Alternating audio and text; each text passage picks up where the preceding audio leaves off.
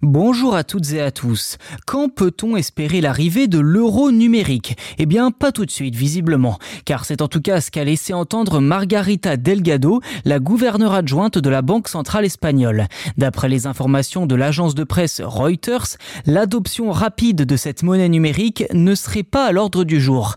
Margarita Delgado explique, je cite, que l'émission d'un euro numérique ne devrait pas compromettre la stabilité du système financier. Fin de citation. Soulignant notamment l'impact potentiel de ce projet en tant que concurrent des banques commerciales. Elle insiste également sur l'importance de prendre en compte les éléments susceptibles d'influencer la compétitivité et la rentabilité des banques.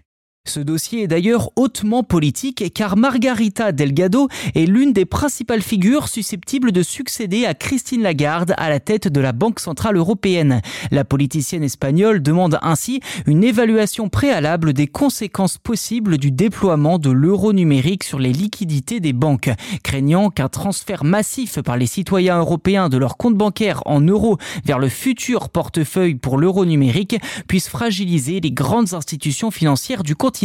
Pour éviter ce scénario, elle propose des mesures de précaution telles que la limitation à 3 000 € de la somme pouvant être détenue par chaque citoyen en monnaie numérique.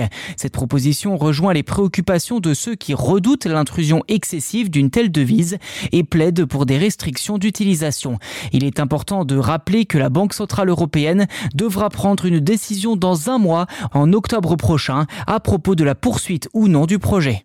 Voilà pour cet épisode, n'hésitez pas à vous abonner au podcast si ce n'est pas déjà fait sur votre plateforme d'écoute préférée, c'est gratuit et ainsi vous serez les premiers informés lors de la sortie des futurs numéros. D'ailleurs, c'est un énorme coup de main si vous faites cela pour nous aider à continuer à produire de bons épisodes, en tout cas à la hauteur de vos attentes, on l'espère. Merci encore de votre soutien et à très vite.